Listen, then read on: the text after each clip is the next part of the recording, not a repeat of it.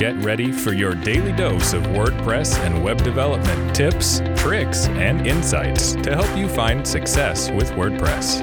You're listening to WP the Podcast with your hosts, David Blackman and Tim Strifler.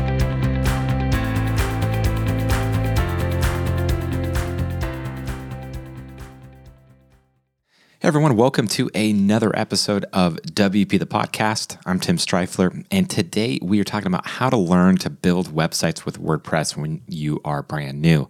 Now, yesterday we talked about learning on YouTube versus joining a paid course and and and, and kind of the differences between that.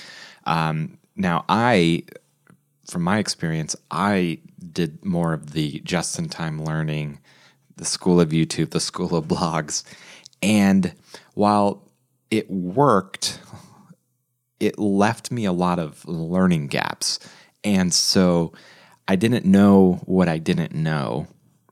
And so I was able to solve the problem that I needed in that moment, but I wasn't able to really understand why or understand the big picture and stuff. And so it ended up taking me longer to learn the foundational things because it was like, oh, I'd find how, how, do I do this, and I'd find you know a little snippet, right, and then I wouldn't really understand what the snippet did, and then it would cause issues later on and stuff like that. And so um, that's why we recommend a paid online course. Now, this is a shameless self promotion because here at WP Gears, uh, which is our brand behind this podcast, we have a beginner course um, which teaches you how to build websites with WordPress and the Divi theme when you're brand new.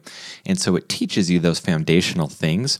So if you were or are like me and you kind of figured stuff out on your own, well, it's going to fill in those learning gaps for you and, and uh, kind of bring everything full circle so you understand everything um, in, in the big picture form as well as the, the detailed form. Um, or if you are brand new and you're like, how do I get into this? Um, well, we're going to teach you everything that you need to know in the order that you need to know it, when you need to know it, type of thing.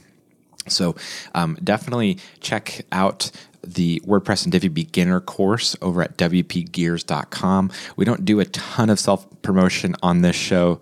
Like 98, 99% of the episodes here are just about giving you value and, and teaching you different things in bite sized chunks in short, actionable episodes.